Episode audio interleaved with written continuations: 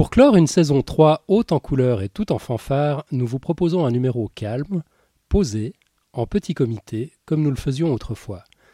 Notre espion particulier, David, est rentré de la conférence Gecko à Amsterdam et ce soir, il nous en raconte les meilleurs moments. Vous êtes sur Podcast Science, nous sommes le jeudi 18 juillet, 18 juillet pardon, 2013 et c'est l'épisode 140. Bonsoir et bienvenue.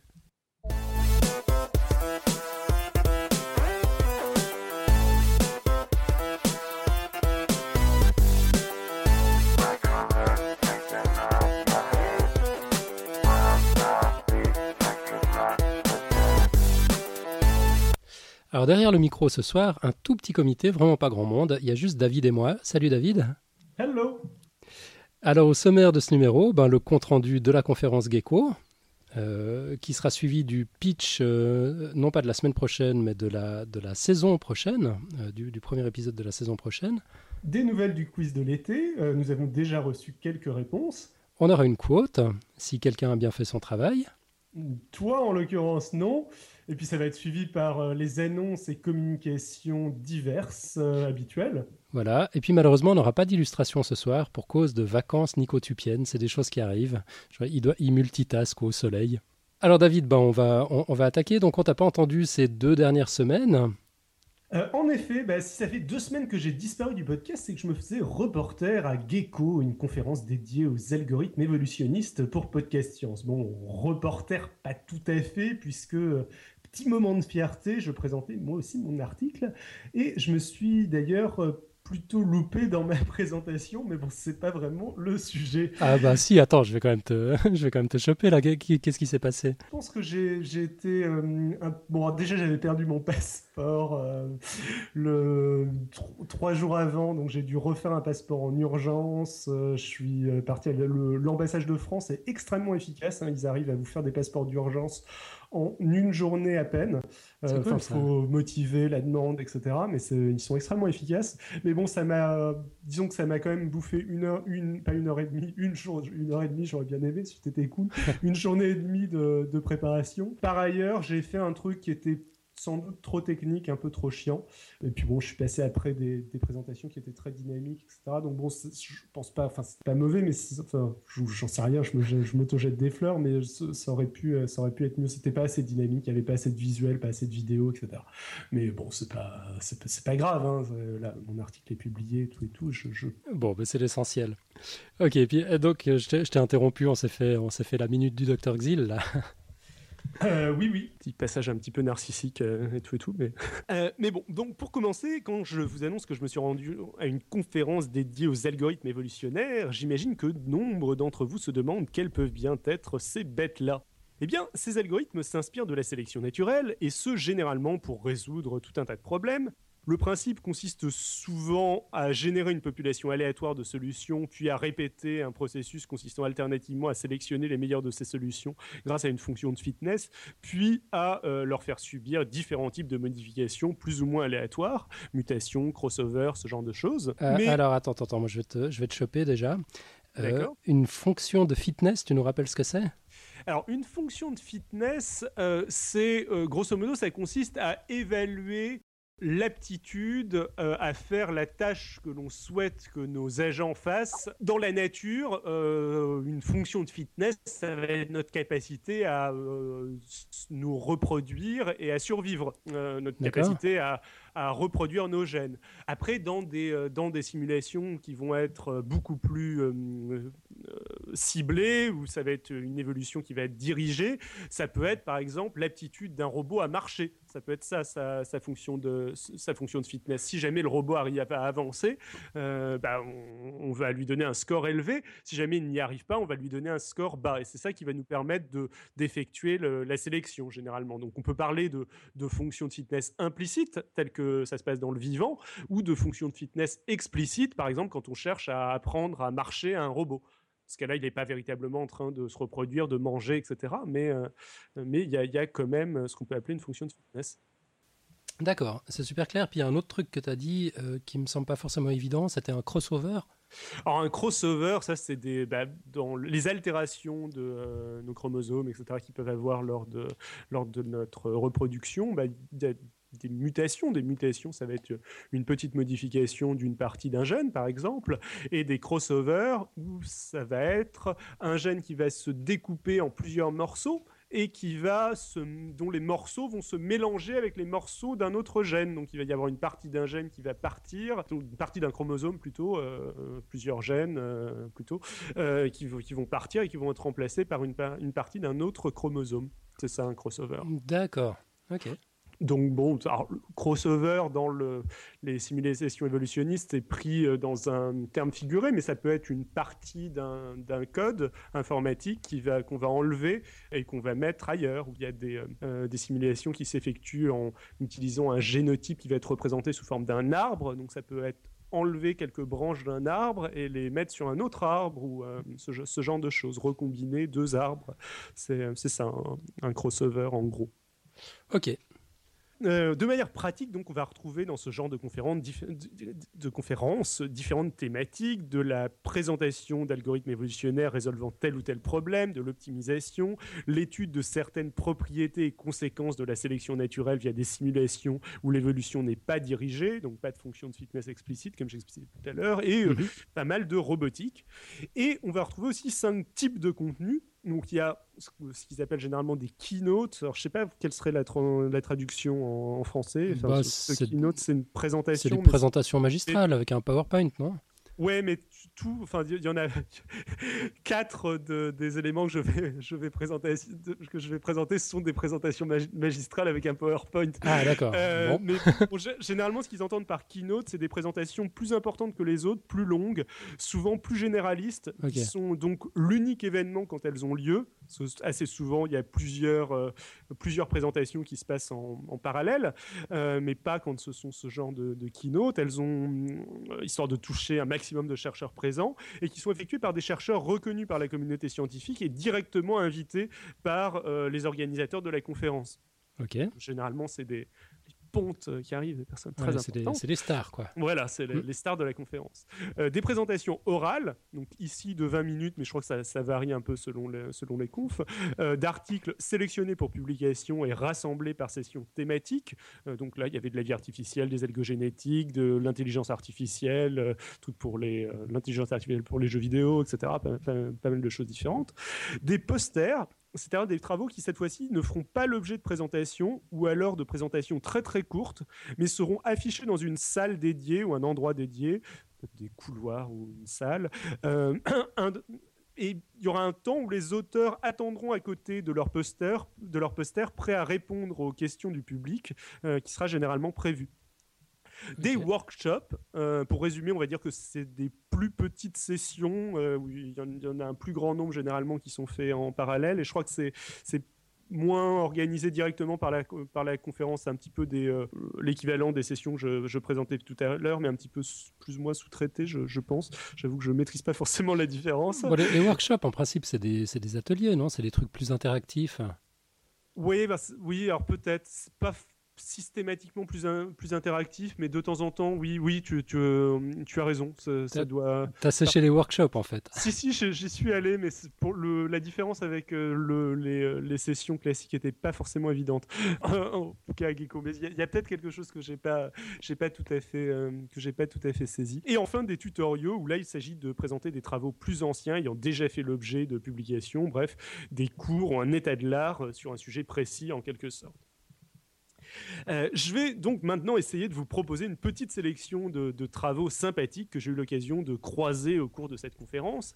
Mhm. Euh, déjà, il y a un certain nombre d'approches intéressantes que je me concentrais de citer très rapidement, histoire de pas trop étendre le dossier. Pas le temps donc de vous parler de développement artificiel, l'idée étant ici de faire évoluer quelque chose justement capable de se développer en s'adaptant à son environnement et non de faire évoluer directement des organismes fonctionnels, une approche, disons, plus bottom-up que top-down. Pas non plus le temps de vous parler de l'approche épigénétique, qui, à mon sens, contamine un petit peu le domaine de la vie artificielle après celui de la biologie, car ça mériterait un podcast entier, que je suis sans doute isolé dans mes points de vue sur le sujet petit mot quand même, euh, en très gros, j'ai préparé le petit mot, en très gros, tout de même centrer l'approche de l'évolution sur l'épigénétique comme le font certains, c'est pour moi passer de l'approche de Kepler à celle de Tycho Brahe. Euh, Il va falloir que tu nous expliques là. Alors, disons, c'est passé d'une approche euh, donc, dans la physique, le système solaire, etc., en centrant le mouvement des astres autour, de la, autour du, Soleil ou du trou noir qui, fait qui est au centre de notre galaxie, à passer à, une approche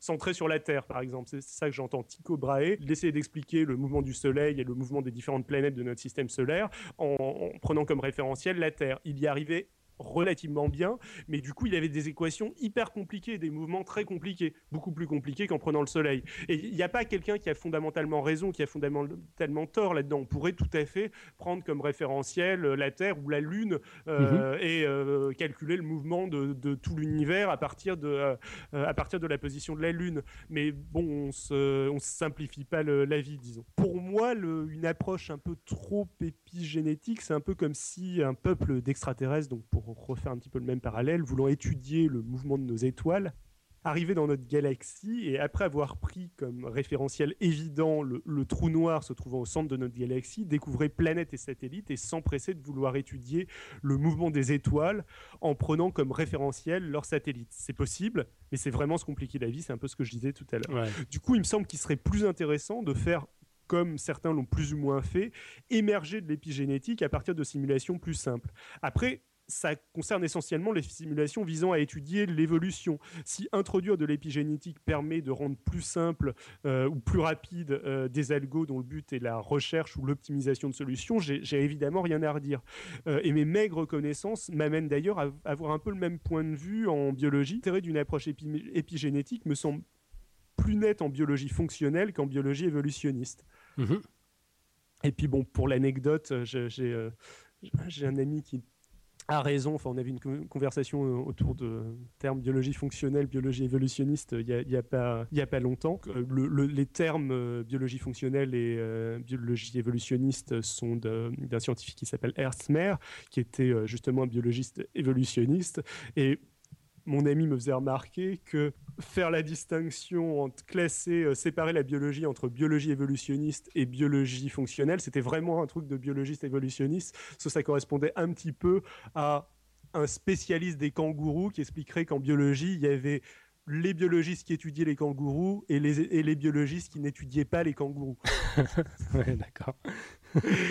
Donc il faut, il faut se dire que malgré tout, enfin moi c'est ce qui m'intéresse, la, biologie évolutionniste et euh, ce, ce, genre de distinction me va très bien, mais c'est quand même quelque chose, semble-t-il, de finalement plutôt marginal dans la masse euh, des biologistes. C'est peut-être pour ça aussi que, que l'épigénétique, du coup, euh, est considéré comme, euh, comme étant euh, quelque chose de, de, très intéressant. Parce que c'est beaucoup plus intéressant, je pense, pour les biologistes, pour les biologistes fonctionnels. Bon, voilà, là, Mais c'est vachement intéressant cette, cette nuance. Pardon? je, dis c'est vachement intéressant cette nuance. Moi, j'ignorais totalement que, que la biologie évolutionniste était un, un, courant marginal en biologie. Ça, bah, ça fait bah quand même plus de bruit dans, dans les médias. Puis du coup, j'avais l'impression que c'était ouais, tout aussi bah important, voire davantage marginal en termes de nombre de chercheurs euh, qui, qui, euh, qui, s'intéressent à ça. Il y a, enfin, le, la biologie, c'est très très vaste. Euh, il y a les écosystèmes, on peut s'intéresser à tel ou tel animaux. justement, tout ce qui est biologie fonctionnelle, je, ne maîtrise pas trop trop, donc je, vais avoir du mal à faire la distinction entre les différents types de biologie fonctionnelle. Tout ça, c'est un peu la même chose.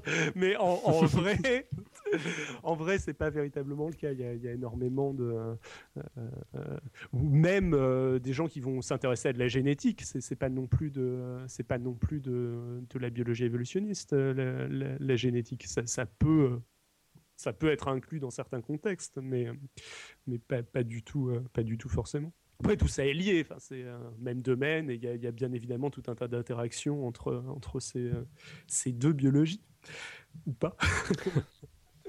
pas deux, pas ou pas des interactions. Bon, après cette longue introduction, pleine de digressions, euh, je vais commencer à survoler euh, avec vous, très chers auditeurs, et avec toi, Alan, euh, ce que j'ai pu voir pendant ces cinq jours. Mais avant, une dernière petite précision, si certains des sujets que je vais aborder ici, que très très rapidement vous intéressent, laissez-nous un petit message et euh, si Alan est OK, je tâcherai de les développer davantage dans de prochains épisodes de Podcast Science à la rentrée. Donc euh, voilà, n'hésitez pas à me, dire euh, quel sujet vous, quel sujet vous intéresserait. A priori, tout ce dont je vais parler, c'est des choses qui m'intéressent et donc je suis que je développerai avec plaisir dans un dossier. Ça, m'évite de faire des choix, donc c'est cool. J'aime pas faire des choix. Parfait. Alors, ok, j'ai dégainé mon crayon, je vais mettre des petites coches sur tous les sujets qui m'intéressent. je te préviens, tu risques d'avoir du boulot.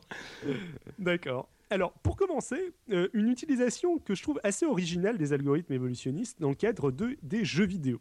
J'ai pu voir une session sur euh, leur utilisation pour générer des cartes de jeux de stratégie en temps réel. Euh, des cartes du premier StarCraft, plus précisément.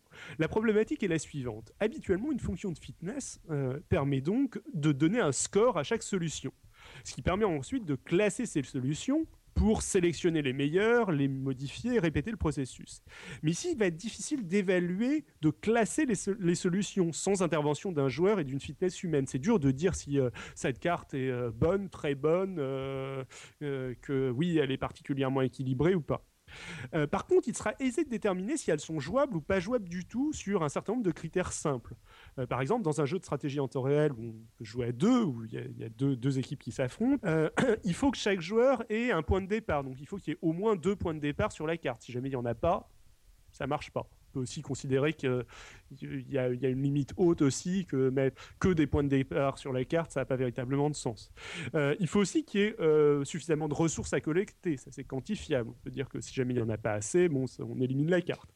En fait, il est nécessaire qu'il existe un passage permettant aux différents joueurs d'atteindre les bases ennemies. Si jamais ils ne peuvent pas se battre et euh, qu'ils restent chacun dans leur coin pendant la totalité de la partie, ça ne va pas être très intéressant et on ne va jamais pouvoir la terminer. les chercheurs Antonios Liapis, j'espère que je n'écorche pas les noms, il y a de bonnes chances que j'écorche les noms, Giorgio Yanakakis et Julian Togelius, euh, ou Julian Togelius, je, crois qu'ils sont grecs, ne souhaitent euh, pas ici nécessairement créer la, carte idéale, mais plutôt créer un groupe de cartes, une, catégorie, de, enfin, un, set de cartes. Euh, or, si les joueurs vont utiliser un set de cartes, ils auront envie que celles-ci soient donc le plus les plus différentes possibles les unes des autres. Si jamais on joue invariablement à des petites variations de, euh, de la même carte, ça ne va pas être super intéressant. Les auteurs ont donc opté pour une utilisation assez originale de la sélection naturelle. Ils ne sélectionnent pas les cartes sur leur qualité, comme on aurait tendance à le faire, euh, et ce qui serait ici donc très compliqué à faire, mais vous tirez donc à obtenir une carte la meilleure possible, mais effectuent leur sélection sur un critère de diversité. Pour obtenir à la fois des cartes les plus diverses possibles et un maximum de cartes jouables, ils créent deux groupes, les cartes jouables d'un côté, les cartes injouables de l'autre côté, puis sélectionnent dans chaque catégorie un échantillon le plus divers possible. Cette méthode leur permet de générer des cartes qui sont les plus éloignées possibles les unes des autres, sans pour autant obtenir une succession complémentaire complètement aléatoire de cartes généralement injouables. Et étrangement, garder donc euh, un, certain pourcentage, la, moitié je crois, de cartes injouables, permet de maximiser la diversité. Ok. Euh, voilà. les résultats sont assez surprenants. Je ne sais pas forcément comment expliquer le fait que ce soit, euh, que ce soit plus intéressant, mais bon, c'est quelque chose qu'ils ont mesuré c'est très peu instinctif, quoi, cette méthode de sélection. Donc, pareil, si jamais vous voulez plus de, plus de détails, je me plongerai plus en avant dans la littérature et je, vous, je vous fouillerai ça davantage. On veut. Autre tendance, inclure des éléments hétérogènes dans la fonction de fitness. Petite précision au préalable. Oui, vas-y. Euh, ouais, on a de nouveau eu une question sur la chatroom de quelqu'un qui a dû louper le, la petite définition au début. Tu, peux nous rappeler la notion de fitness, ce que ça veut dire? Alors, la notion de fitness, euh, c'est que euh, on va. Je vois que Pingouin dans la chatroom nous dit parce que les bonnes cartes jouables sont presque injouables, peut-être. Euh, une fonction de fitness, c'est la manière dont quelque chose va être sélectionné. C'est-à-dire que dans le, dans le monde biologique, notre fitness, c'est notre capacité à nous reproduire et à, à répandre nos gènes. Euh, dans une évolution qui va être dirigée, comme ce que je présente ici, donc on va utiliser le principe de la, fonction, de la sélection naturelle pour faire de l'optimisation, sélectionner des comportements, sélectionner des bonnes cartes ou sélectionner euh, des euh, robots qui marchent, bah, mhm. ça va être ce qu'on cherche. Euh, donc généralement, si jamais on le fait ça sur un robot, ça va être sa capacité à avancer, sa capacité à jouer au tennis, sa capacité à faire le ménage, je sais pas, sur, sur un, un Roomba qui serait, qui serait évolué via une fonction de fitness, ce serait sûrement sa capacité à couvrir un maximum d'espace en se répétant un minimum. D'accord. On, a Pingouin dans la chatroom qui propose une, définition hyper courte. Il dit la fitness, c'est le score d'adaptation à l'environnement. Oui, il a tout à fait raison. ça, ça, résume bien l'idée. Hein. Oui, oui, j'acquiesce. donc, je continue. Oui, oui. Et donc, je passe à euh, donc des introduire des éléments hétérogènes dans des fonctions de fitness. Et petite précision au préalable, vous pouvez imaginer euh, les recherches effectuées par un algorithme génétique euh, comme la quête d'un alpiniste aveugle muni d'un altimètre magique lui indiquant la hauteur à laquelle il se trouve sans qu'il ait utilisé de référentiel. Ce pauvre alpiniste cherche à avancer. Il essaye d'avancer de, de quelques centaines de mètres dans différentes directions au hasard relève les différentes altitudes résultant de ces différents parcours, revient au point de départ et choisit finalement euh, le, chemin qui lui permet de monter le plus haut. Euh, et à chaque fois, il répète ça en faisant ça 100 euh, mètres par 100 mètres ou sur des distances plus ou moins aléatoires, mais qui ne dépassent pas le kilomètre, disons. Si on place notre alpiniste au, pied du mont, du mont Everest, on peut imaginer qu'il va arriver jusqu'en haut de l'Everest ça, peut marcher. Peut-être qu'il n'y arrivera pas, mais euh, ça, semble être une possibilité. Mais si vous faites commencer cet alpiniste dans les Alpes, il atteindra au mieux le Mont Blanc. Et je vous laisse méditer sur ce qui se passera si jamais vous proposez à ce courageux sportif de commencer son périple dans le massif du Jura. Et votre objectif, c'est l'Everest. Bah, pour revenir à nos algorithmes génétiques, le montant et le massif du Jura, ce sont ce qu'on appellerait des optimums locaux. Et l'un des rêves des chercheurs qui s'intéressent aux algorithmes évolutionnistes, c'est de se débarrasser de ces euh, encombrants amis, de ces encombrants euh, euh, optimums locaux. Euh, parce que quand on fait de l'optimisation et euh, qu'on a envie que notre robot court le plus vite possible, euh, aille le plus vite possible à un point, on a envie qu'il aille le plus vite possible. On n'a pas envie qu'il se coince dans une manière qui lui permet de marcher, mais qui, parce qu'il marche sur sa tête en, avançant avec les dents, qu'il a parfaitement, qu'il a parfaitement optimisé cette, cette méthode, ne lui permet pas ne lui permet pas d'aller plus vite qu'un maximum qu'il a déjà atteint. Hmm. Euh, voilà. Donc l'un des objectifs, c'est donc de sortir de ce genre euh, de ce genre d'optimum. Alors petit exemple concret de ce que peut être un optimum local. Imaginons un robot devant atteindre un point situé à 100 mètres devant lui. La fonction de fitness est assez simple. Euh, on évalue la fitness de notre robot avec sa proximité avec l'objectif. On génère plein de robots, on voit ce qu'ils font et on, ceux qui atteignent après la simulation la distance qui sont le plus proches possible euh, de l'objectif, bah, on, les garde. Ceux qui sont le plus les, plus loin possible, on les, euh, les plus loin, on les élimine. Et on mhm. répète le processus. puis bon, au bout d'un moment, en répétant le processus, euh, on finit par avoir des robots qui arrivent à atteindre le, point qu'on veut atteindre. Il n'y a pas trop de soucis. Mais maintenant, on imagine la même chose. Donc on a notre robot, on a notre point qui est à 100 mètres devant le, devant le robot, et entre lui et le robot, à 50 mètres, on a un grand mur qui, fait, qui est perpendiculaire à la trajectoire idéale du, robot, au segment qui le, qui le relie à son point d'arrivée théorique, on a un mur de 200 mètres euh, perpendiculaire en son milieu à euh, la, trajectoire idéale du robot. Ben, notre robot, on va le sélectionner, il va avancer, il va s'approcher de l'objectif, etc. Et puis à un moment donné, il va faire 50 mètres droit devant lui, il va arriver juste devant le mur, il va cogner contre le mur, et on aura beau sélectionner, il n'y aura pas de robots qui, iront plus loin que ces 50 mètres-là. Ils vont continuer à cogner contre le mur et euh, ils n'arriveront pas à le contourner. Pourquoi est-ce qu'ils n'arriveront pas à le contourner? Parce que si jamais on a un robot qui dévie ou qui dévie un peu sur la gauche, bah, il sera plus loin de, l'objectif. Il ne il s'en rapprochera pas. Euh, et donc, il sera éliminé et on continuera de garder indéfiniment notre robot qui se cogne contre le mur et euh, qui n'arrive pas, pas, à le contourner. Ok. Jusque-là, c'est clair? Ouais, ouais. Ok. Euh, donc là, on est en haut du massif du Jura, qui semble être une, progression plutôt logique depuis notre point de départ dans le bassin parisien, plutôt une progression. Mais maintenant, il n'y a plus aucun chemin qui nous fait pas redescendre euh, pour nous rendre en haut de l'Everest. Comment faire donc?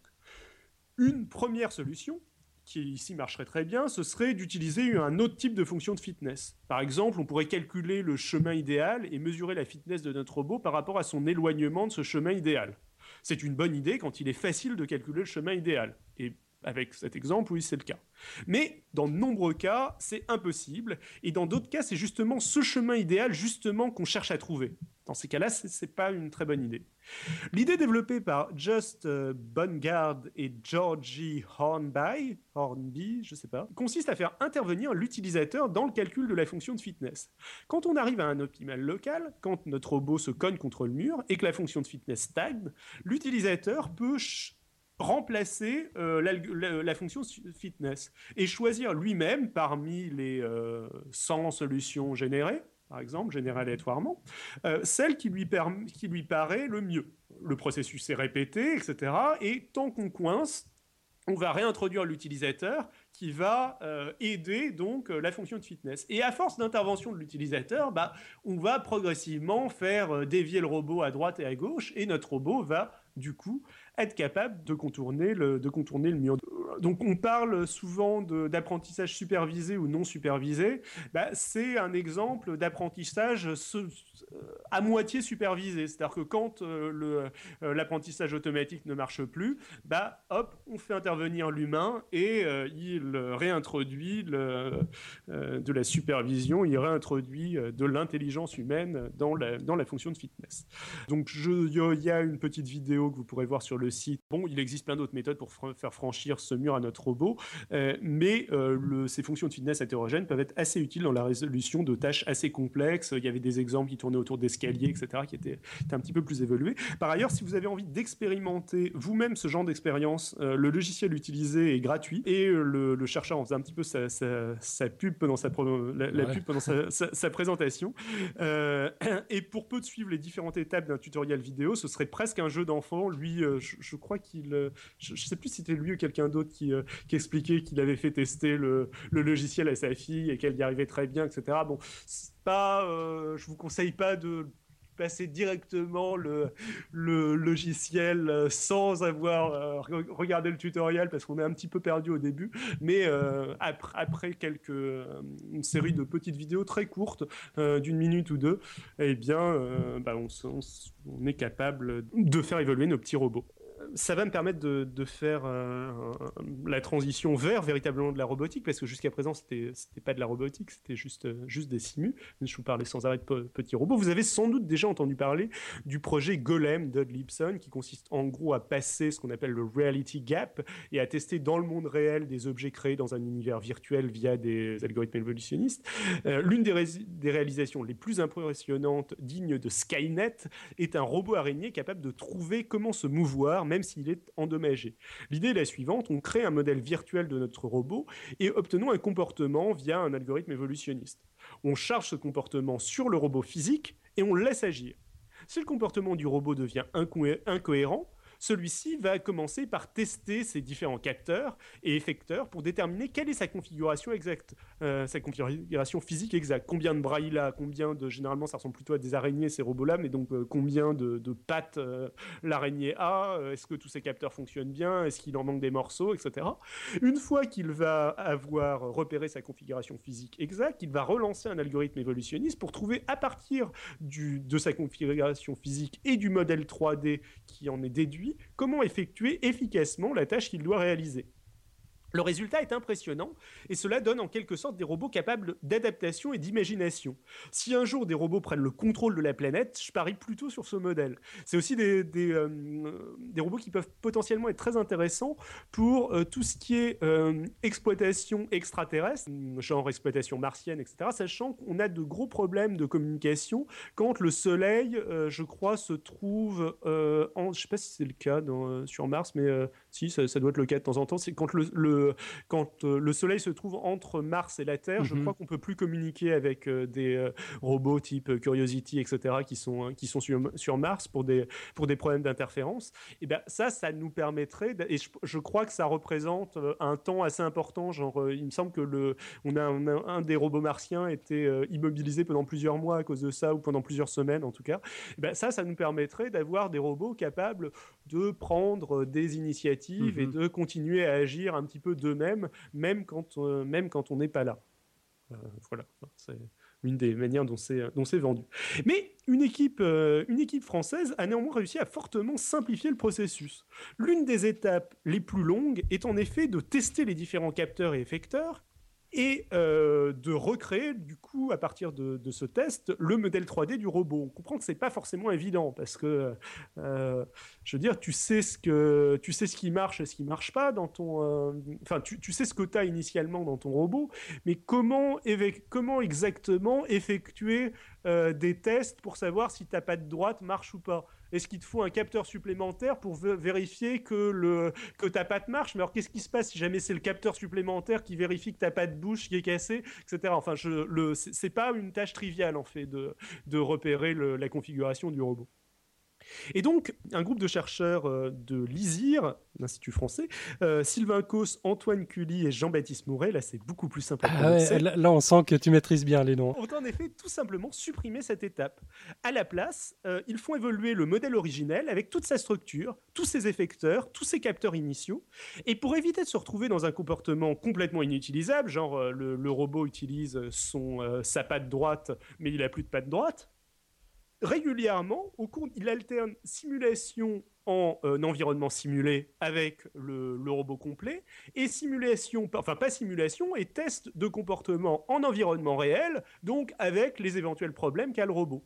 Et c'est beaucoup plus efficace. Ça permet aussi de zapper, euh, par exemple, si jamais notre robot doit marcher euh, et qu'il euh, a un capteur de chaleur, on peut imaginer que euh, son capteur de chaleur lui sert pas à grand chose pour marcher. Mais avec la, méthode Dodd-Lipson, il faut quand même vérifier que le capteur de chaleur marche avant de constituer le, modèle 3D, vu qu'on ne sait pas à l'avance ce qui va servir. Tandis que là, on, on économise cette étape assez complexe et ça marche plutôt mieux. Ça permet aussi de justement de passer davantage un petit peu le reality gap, c'est-à-dire la, différence entre ce qui se passe en simulation et ce qui se passe dans l'environnement réel, vu que là, on mélange environnement réel et euh, optimisation. Donc c'est encore une espèce de fonction de fitness hétérogène, très intéressante, je trouve.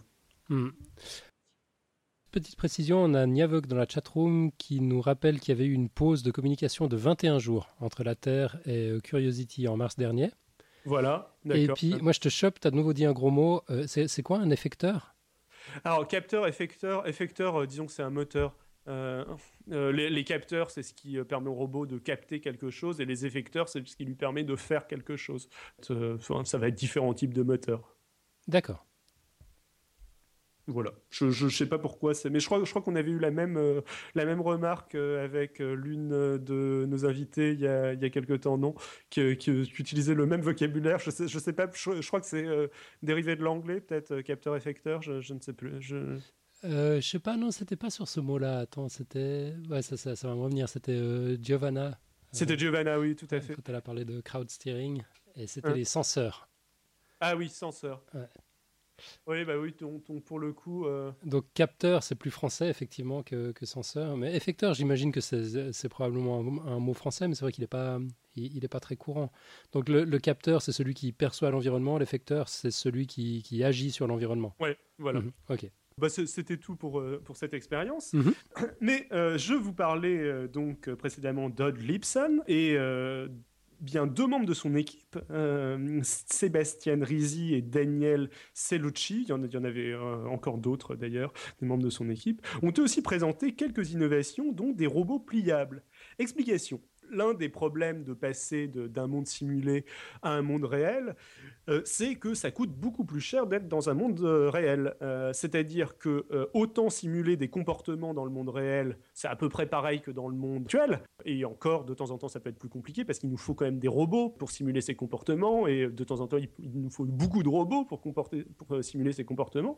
Mais vous imaginez que quand il est question de faire évoluer des morphologies, faire évoluer des morphologies dans le monde réel, bah, ça prendrait des plombes. Euh, c'est-à-dire s'il mhm. fallait à chaque fois que je construise mon robot, que je, que je le teste avec, que je teste son robot avec mon robot avec un comportement donné, que je vois que ça marche absolument pas et que je fasse des millions et des millions de robots pour avoir un robot qui marche, euh, enfin, ce serait, euh, on dépenserait toute l'énergie de l'humanité à, à ça. Donc c'est très très coûteux.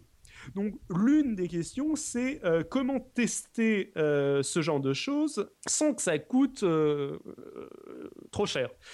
donc bon, les imprimantes 3D, les robots modulables sont une piste, mais cela reste des solutions coûteuses en temps.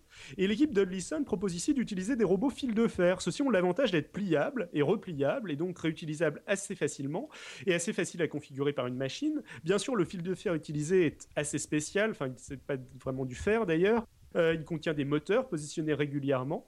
Et euh, comme c'est assez visuel, pareil, je vous conseille d'aller faire un tour sur euh, le site. Il y, aura une, vidéo dans l'article en question. Mais on arrive à faire évoluer virtuellement comment tordre ces fils de fer pour obtenir le mouvement désiré, puis à les imprimer et les plier dans le monde réel et obtenir un robot fonctionnel effectuant l'action dirigée désirée. Et puis on peut réutiliser le matériel très facilement et faire toute une variété de robots. Donc c'est assez pratique euh, dans le contexte de ce genre de, de, ce genre de simulation. Mhm.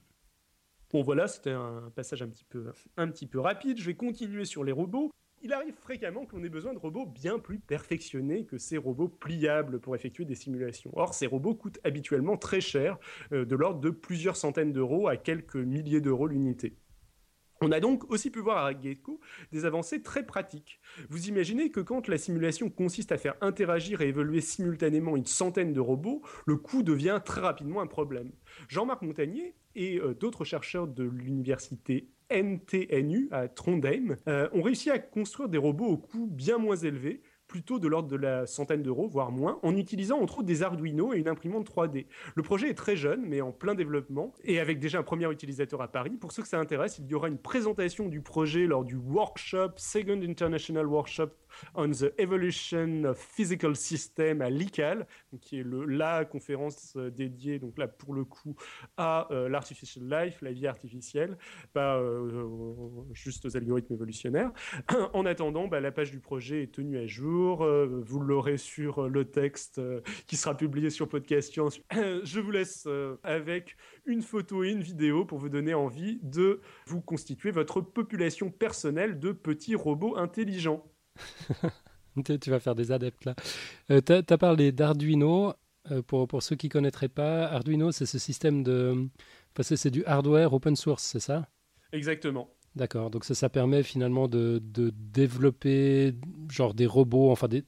C'est une euh, espèce de, de carte mère d'ordinateur, mais qui n'a pas l'ordinateur autour, et puis tu, la, tu peux la brancher sur ce que tu veux. quoi. Exactement, ça a l'avantage d'être, je crois, assez modulable et d'être pas cher du tout, Arduino en fait.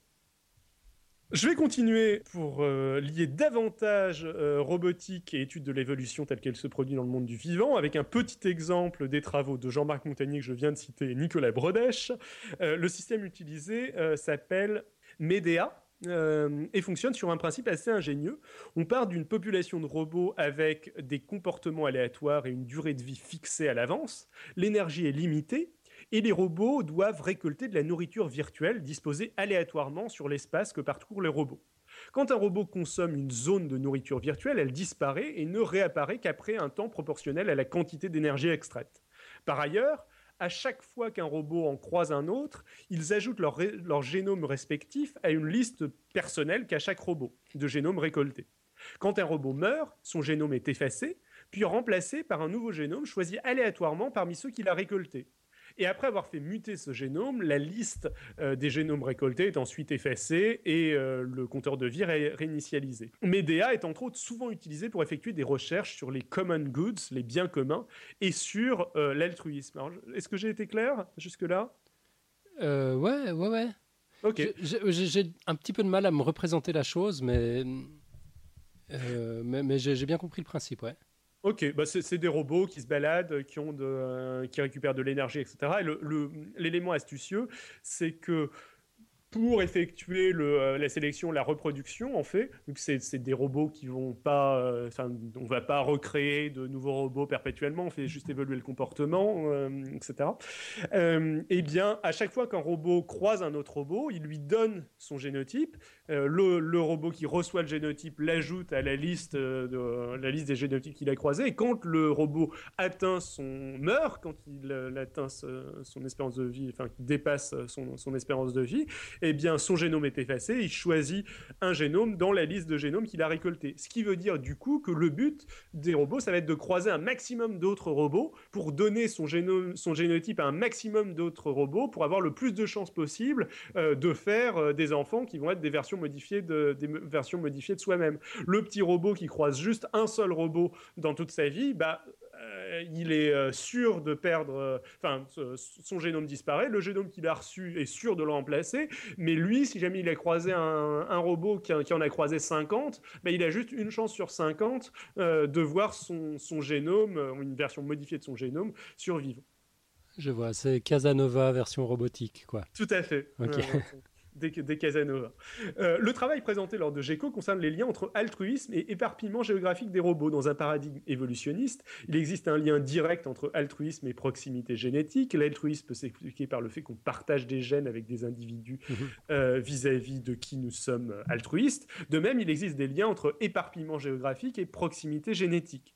L'idée est ici d'étudier tout cela en utilisant comme mesure de l'altruisme un chiffre inversement proportionnel à la quantité d'énergie qu'un robot va consommer quand il va trouver de la nourriture. En quelque sorte, la nourriture qu'il va laisser derrière lui.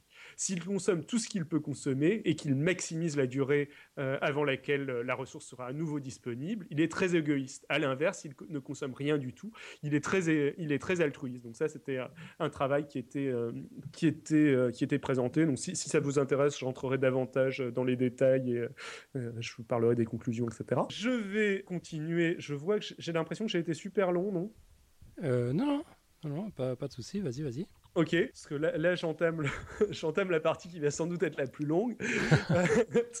Pour finir, euh, je suis aussi allé à un tutoriel sur la théorie des jeux par Marco Tomassini. Et vu qu'Alan m'a confirmé que ce sujet n'avait pas vraiment été traité dans Podcast Science, je vais vous en proposer un aperçu très très rapide. Donc pareil, si jamais vous voulez en savoir plus, faudra, euh, faudra demander. Je pense que nos mathématiciens se feront une joie d'être présents et de rajouter moult détails euh, si jamais on fait un dossier là-dessus. Mm. Euh, donc je vais vous en donner un rapide aperçu, puis sauter directement à des conclusions en zappant pas mal les développeurs. Les jeux étudiés en théorie des jeux le sont généralement car ils représentent des dilemmes plus généraux auxquels nous pouvons être confrontés. Ici, je vais en présenter quatre. Le classique des classiques, le dilemme du prisonnier. Euh, donc le dilemme du prisonnier, bon, je pense que, pas mal d'entre vous connaissent déjà. Donc il y a deux prisonniers qui viennent de se faire, euh, de se faire arrêter et euh, ils se trouvent confrontés à un juge et ils ont différentes solutions. Bah, si personne ne parle, ils vont sortir, disons, l'un et l'autre de prison. Euh, si d'entre eux parlent, il sera récompensé d'une prime, tandis que son complice écopera d'une peine lourde. Enfin, si l'un et l'autre parlent, ils écoperont tous deux d'une peine moyenne. On cherche donc ici à étudier la coopération ainsi que le problème des biens communs, euh, des common goods. Voilà, bon, je pense que c'est clair, je rentre pas plus que ça dans le détail. Mhm. deuxième jeu, le jeu de main gauche, main droite, ou jeu du bonto en quelque sorte. J'ai une pièce cachée dans l'une de mes mains et l'objet de le but du jeu est de deviner dans quelle main elle se trouve. Euh, chaque joueur a ici deux choix. Euh, l'un de cacher euh, la pièce dans sa main droite ou sa main gauche, et l'autre de dire que la pièce est dans, sa, dans la main droite ou dans la main gauche de, de l'autre joueur. Mais le gain sera toujours le même, il y a toujours un perdant et un gagnant. Troisième jeu, le jeu de la poule mouillée. Si tu acceptes de sauter de la falaise, je le fais aussi. Ici, si l'un seulement des joueurs se dit capable de sauter de la falaise, il gagne la mise. Il est, euh, il a show off, euh, il est le plus brave, il n'a pas à le faire, on le croit, euh, etc. Si personne ne s'en dit capable, personne ne gagne. Et si les deux s'en disent capables, eh bien, si jamais euh, les deux sont disent capables, il faut, vraiment montrer pour savoir lequel, lequel des deux en est vraiment capable, ou s'ils sont, capables tous les deux, et ben là, ils sautent tous les deux, et ils meurent tous les deux, donc tout le monde a perdu, mais perdu très gravement, là. Plus gravement que si personne euh, n'avait voulu euh, participer, quoi. Personne n'avait voulu jouer, au, jouer au coq. C'est un jeu super intelligent, rassure-moi, ça n'existe pas dans la vraie vie. Bah, ce jeu est entre autres utilisé pour étudier la course à l'armement nucléaire. Ah, ah, formidable. Euh, quatrième jeu. Euh, quatrième jeu, la chasse, au, la chasse au cerf, ou la chasse au cerf ou au lapin. Il faut, choisir entre chasser un cerf ou chasser un lapin. Donc chaque joueur choisit s'il chasse un cerf ou s'il chasse un lapin. Uh-huh. Si les deux joueurs vont chasser le lapin, ils vont se partager un lapin. Si les deux joueurs partent chasser un cerf, ils vont se partager un cerf. Et si euh, il y a un joueur qui part chasser le cerf et un joueur qui part chasser le lapin, bah, celui qui va chercher le chasser le lapin, il va réussir à attraper le lapin, il n'y a pas de problème, il va avoir un lapin pour lui. Mais par contre, celui qui va partir chasser le cerf, attraper le cerf, c'est compliqué. Un chasseur seul peut pas réussir à attraper un cerf, donc il va rentrer bredouille. Et petite précision, bien évidemment, c'est mieux de se partager un cerf que de se partager un lapin. Bah ouais. J'ai été clair? Ouais, ouais. D'accord. Mais dans, ce cas-là, donc évidemment, les, deux joueurs ne savent pas a priori ce que l'autre va, va, décider. C'est toute l'idée. Bah, bien évidemment, ou, pas, mais enfin ça dépend des versions du jeu, mais mhm. là on va plutôt être dans des cas où euh, on ne sait pas avec, on sait pas à qui on se confronte, on connaît pas au préalable. Euh, le, c'est pas des jeux qui sont réitérés avec la même personne. Euh, c'est des jeux avec un, qui sont éventuellement réitérés, mais avec un adversaire inconnu. Ok. Maintenant, parlons stratégie. On va considérer qu'il existe deux types de stratégies. Les stratégies simples euh, qui consistent à effectuer toujours la même action, par exemple toujours dénoncer son complice dans le cas du jeu du prisonnier, et à l'inverse les stratégies complexes qui consistent à alterner entre deux stratégies simples, faire la poule mouillée une fois sur deux par exemple, euh, dans le cas du, jeu du jeu du coq et de la poule mouillée. Aujourd'hui, on va s'intéresser uniquement aux stratégies simples. D'accord. Maintenant, parlons d'Optimum, avant de revenir sur nos cas de jeu. Bon, petite annonce pour vous qui ne nous écoutez pas en live. Je me suis un petit peu loupé euh, sur cette partie de l'enregistrement live, c'était pas très clair, euh, j'étais relativement confus. Donc, vu que je me suis occupé du montage, euh, j'ai préféré réenregistrer cette partie. Alors, ce qui est dommage, c'est que du coup, bah, là, je réenregistre tout seul chez moi, donc sans Alan et donc sans interaction l'enregistrement original était mieux de ce point de vue-là. Mais ce qui va être mieux, c'est que vous allez pouvoir comprendre, parce que c'était tellement fouillis que c'était incompréhensible, malheureusement, ce que j'ai fait, euh, fait en live. Donc malheureusement, vous pourrez pas entendre Alain dans les, les 10 minutes qui vont, euh, venir. Euh, mais j'espère que vous pourrez comprendre un petit peu ce dont je voulais vous parler au niveau de la théorie des jeux. Donc, maintenant, euh, je vais vous parler d'Optimum avant de revenir sur nos quatre jeux. Et je vais vous parler d'Optimum de Pareto. Alors, qu'est-ce que c'est qu'un optimum de Pareto? Eh bien, c'est un état où l'on peut améliorer le bien-être d'un individu sans réduire celui d'un autre, d'un individu, je veux dire d'un des joueurs, sans réduire celui de l'autre joueur. C'est la moins mauvaise solution, pas dans le sens où elle nous donne le meilleur bonheur moyen, mais dans le sens où elle lèse le moins possible celui qui éventuellement reçoit le moins. Présenté autrement, les solutions qui ne sont pas équilibre de Pareto sont les solutions qui peuvent être améliorées sans que personne n'y perde. Voilà. Les solutions donc, qui ne sont pas Pareto sont des solutions qu'on devrait gagner à éliminer, vu que c'est des solutions finalement qui n'arrangent personne. Euh, il y a euh, une solution qui est euh, meilleure pour tout le monde. Il existe au moins une solution qui est meilleure pour tout le monde, si la solution n'est pas Pareto. Si la solution est Pareto, c'est qu'il n'existe pas de, de, solution qui soit meilleure pour tout le monde. Voilà.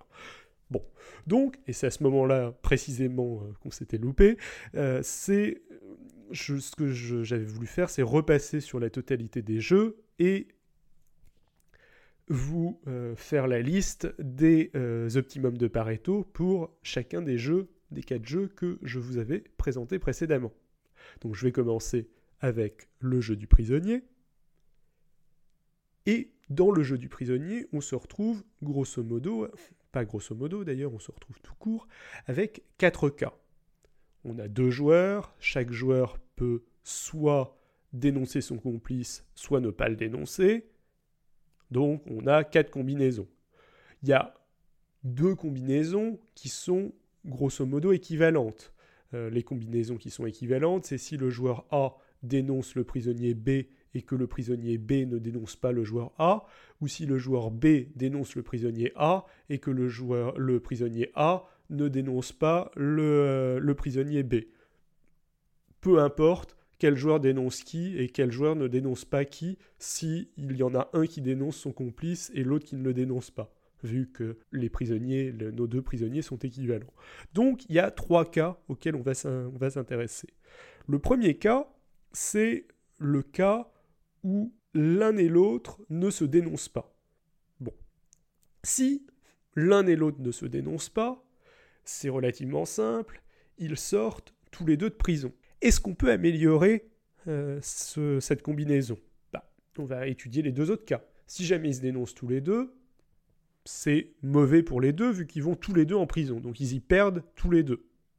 Si euh, il y en a un qui dénonce l'autre euh, et pas l'inverse, bah, celui qui va dénoncer son petit camarade va gagner une prime, donc il va y gagner, mais celui qui va se faire dénoncer, il va écoper d'une grosse peine de prison, donc il va y perdre.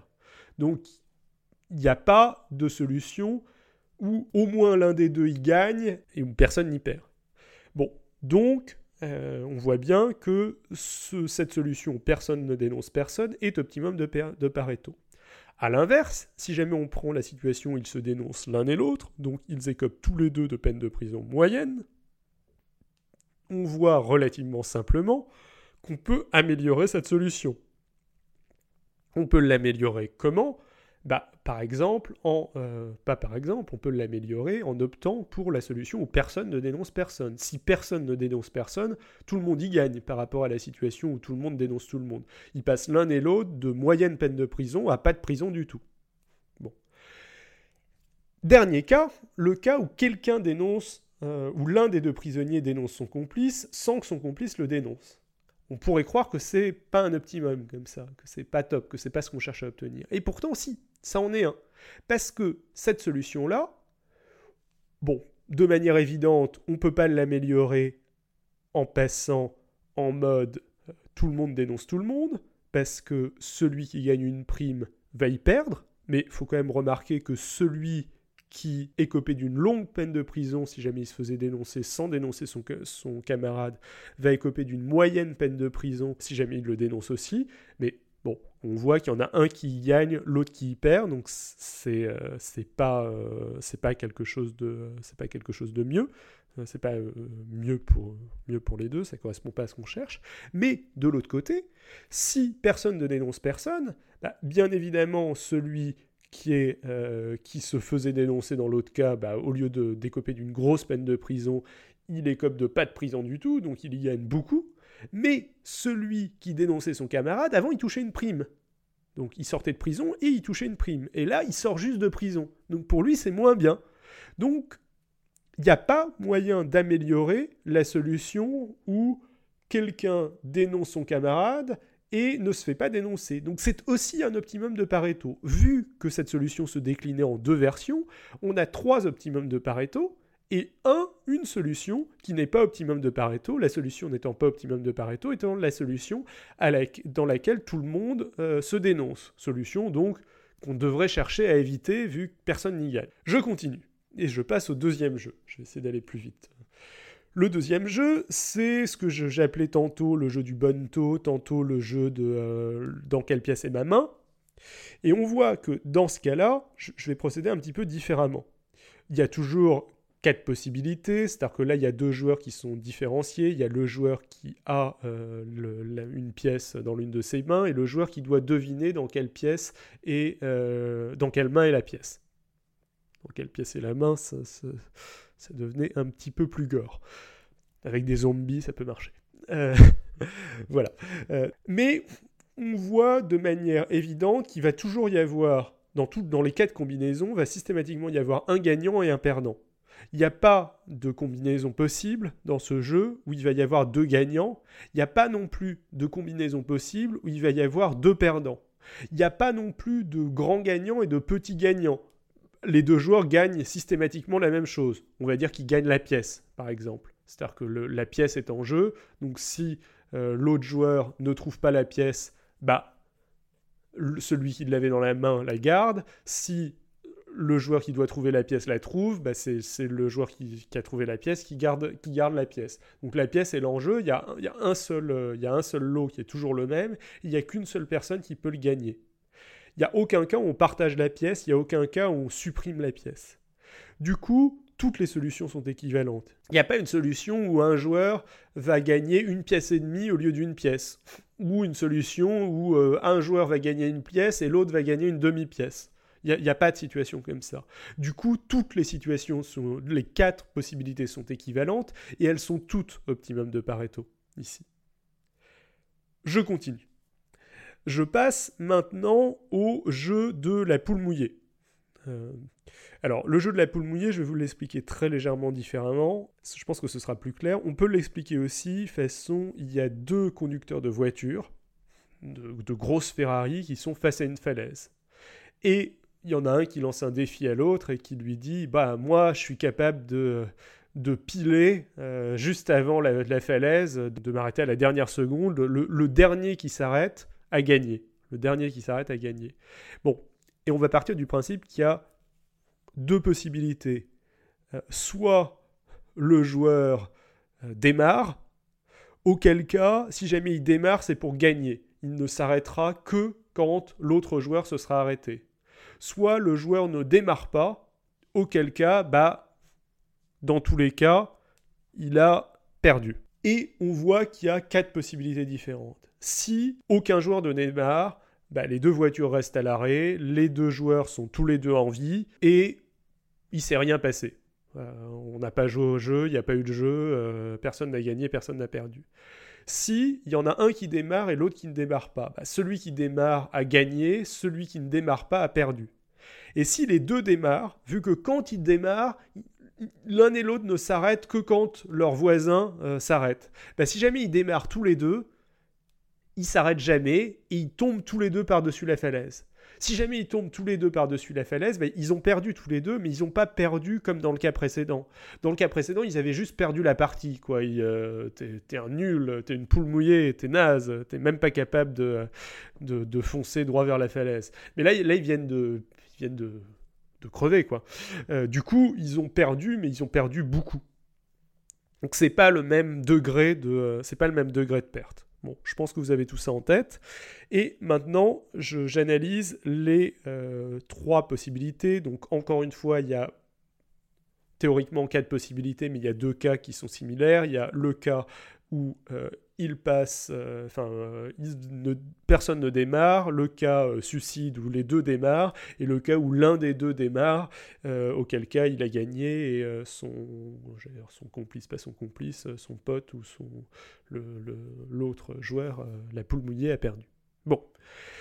Alors, dans le cas où bah, commençons par le cas où ils foncent tous les deux et ils tombent tous les deux de la falaise.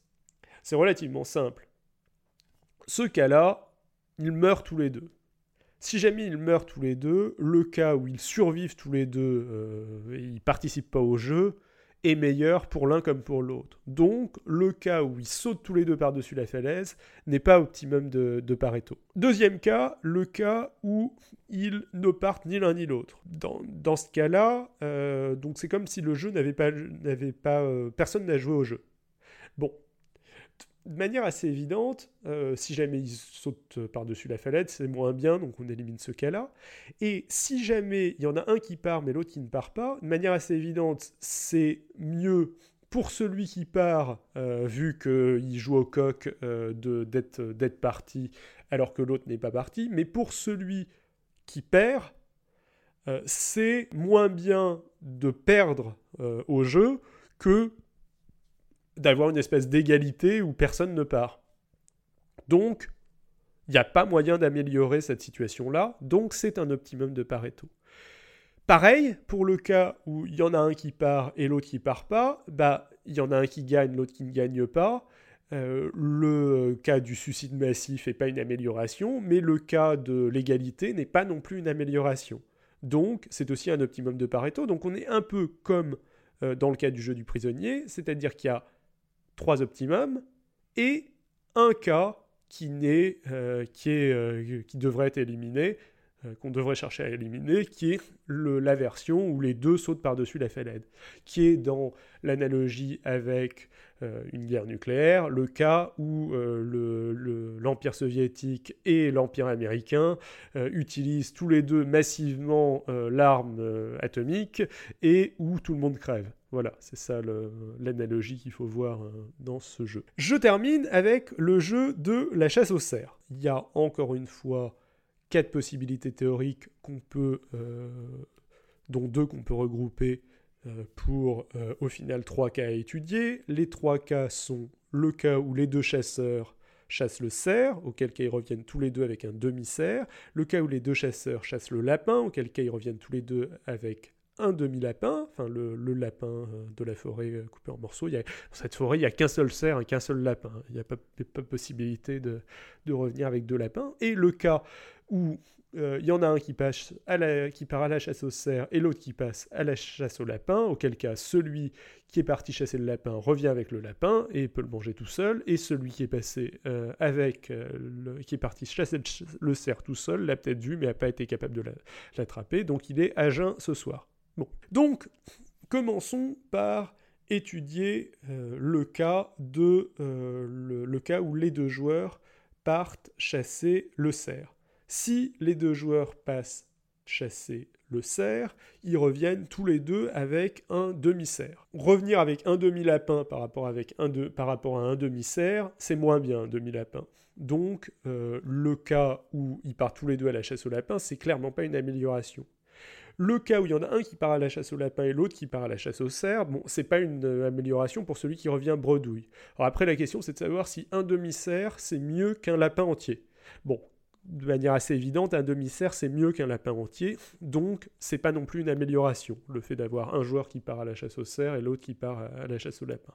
Du coup, c'est un optimum de Pareto, le cas où les deux joueurs partent à la chasse au cerf. Maintenant, a l'inverse, le cas où les deux joueurs partent à la chasse au lapin, bah, ils reviennent tous les deux avec un demi-lapin, c'est moins bien que euh, tous les deux avec un demi-cerf, donc euh, les deux gagnent si jamais on passe à la chasse au cerf, donc c'est pas un optimum de Pareto. Enfin, le cas où un joueur revient avec un lapin et l'autre joueur revient avec un cerf, eh bien, c'est pas non plus un optimum de Pareto, vu que on a dit tout à l'heure que revenir avec un cerf, c'était mieux que revenir avec un lapin. Et revenir avec un demi-cerf, c'est mieux que revenir avec rien du tout aussi. Du coup, dans ce cas-là, il n'y a qu'un seul optimum de Pareto, le cas où les deux joueurs partent à la chasse au cerf, et trois cas qu'on devrait chercher à éliminer, trois cas qui sont améliorables pour tout le monde. Alors maintenant que je vous ai parlé de tout ça, je vais vous parler d'autre chose. Je vais vous parler d'équilibre de Nash. Alors qu'est-ce que c'est qu'un équilibre de Nash? C'est euh, du nom de John, John Forbes Nash, un mathématicien qui s'est intéressé à la théorie des jeux et que nos mathématiciens qui ne sont pas là aujourd'hui doivent sûrement connaître. Euh, donc cette fois-ci, on part un petit peu du principe que les jeux vont être répétés. Et un équilibre de Nash, c'est une position où aucun des deux joueurs ne peut modifier seul sa stratégie sans y perdre. Donc pareil, on va reprendre nos euh, quatre jeux. Cette fois-ci, je vais moins rentrer dans le détail et euh, je ne vais pas réexpliquer les jeux. Donc, commençons par le jeu du prisonnier. Dans le jeu du prisonnier, est-ce que le cas où tous les deux euh, vont euh, se dénoncer est un équilibre de Nash? Si l'un des joueurs qui dénonce l'autre ne le dénonce pas, eh bien, du coup, il change sa stratégie. Si l'un des deux joueurs change sa, stratégie, on passe au cas où un joueur, dénonce l'autre et l'autre ne dénonce pas l'autre, et celui qui dénonce l'autre termine en prison avec une perte lourde, il y perd, tandis que celui qui ne dénonce pas l'autre termine avec une prime, c'est-à-dire qu'il y gagne. Donc celui qui, a changé sa, celui qui a changé sa stratégie, il perd. Un équilibre de Nash, c'est quand celui qui change sa stratégie, il perd. Donc, c'est un équilibre de Nash. A l'inverse, si personne ne dénonce personne, euh, ils sortent tous les deux de prison. Si jamais il y en a un des deux qui décide de dénoncer son pote, bah, d'un seul coup, non seulement il sort de prison, mais il obtient une prime. Tandis que celui qui ne change pas de stratégie, bah, il termine en prison. Mais on s'en fout de celui qui termine, qui change, qui change pas de stratégie. On s'intéresse à celui qui change de stratégie. Donc celui qui change de stratégie a tout intérêt à changer de stratégie. Donc ce n'est pas un équilibre de Nash. Dernier point, le cas où l'un dénonce son camarade sans, sans qu'il se fasse dénoncer.